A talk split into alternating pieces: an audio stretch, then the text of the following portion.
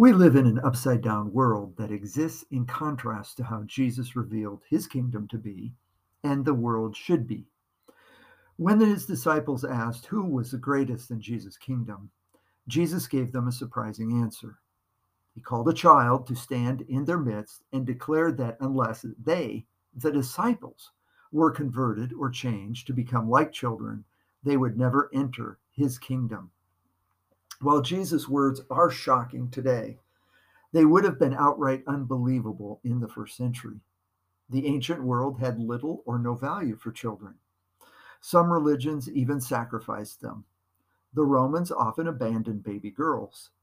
Children were often seen as an economic drain on the family, not as blessings from God, as Scripture declares. Only after and because of Jesus were children valued. Christians rescued baby girls abandoned by their Roman families and raised them as their own daughters. In subsequent centuries, Christians and churches established orphanages to care for abandoned and unwanted children who otherwise would have been left to fend for themselves. Years later, Christians like D.L. Moody established schools on Sunday to teach children to read and write. Just in declaring value for children, Jesus transformed multiple cultures in ways we take for granted today. However, what did Jesus mean by becoming like children? Jesus instructed his disciples that they were to humble themselves like a child. This is where Jesus' kingdom instructs our upside down world. Children are actually the model for a citizen of his kingdom. In what way? Children recognize their dependence upon their parents. They are valued and loved by their parents just for who they are, not for what they can produce.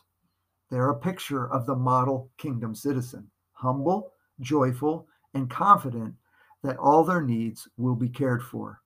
They stand in stark contrast with those who Jesus said will come to him on the day of judgment, declaring they are part of his kingdom because they prophesied, healed the sick, and cast out demons in Jesus' name, prompting Jesus to say that he never knew them. This does not mean that Jesus is indicating that we are to be idle. Observe young children. They are active and busy, learning and practicing new skills, soaking up what their parents show them, and delighting in each new ability acquired. Our journey with Jesus is revealed to be one of relationship and discovery as Jesus reveals to us how to live right side up and not upside down. Then, as we learn to live right side up, we become examples for others to follow Jesus themselves.